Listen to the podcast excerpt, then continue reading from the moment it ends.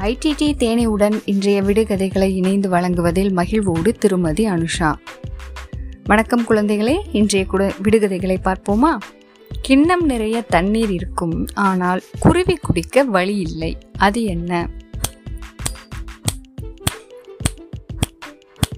தேங்காய். கண்ணே இல்லாதவன் கண் இழந்தோருக்கு வழிகாட்டுவான். அவன் யார்?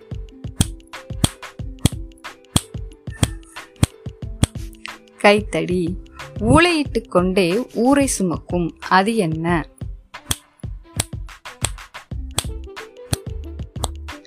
ரயில் வண்டி. அள்ள முடியும் ஆனால் கிள்ள முடியாது. அது என்ன? தண்ணீர். வெட்டிக்கொள்வான் ஆனால் உடனே ஒட்டிக்கொள்வான். அவன் யார்?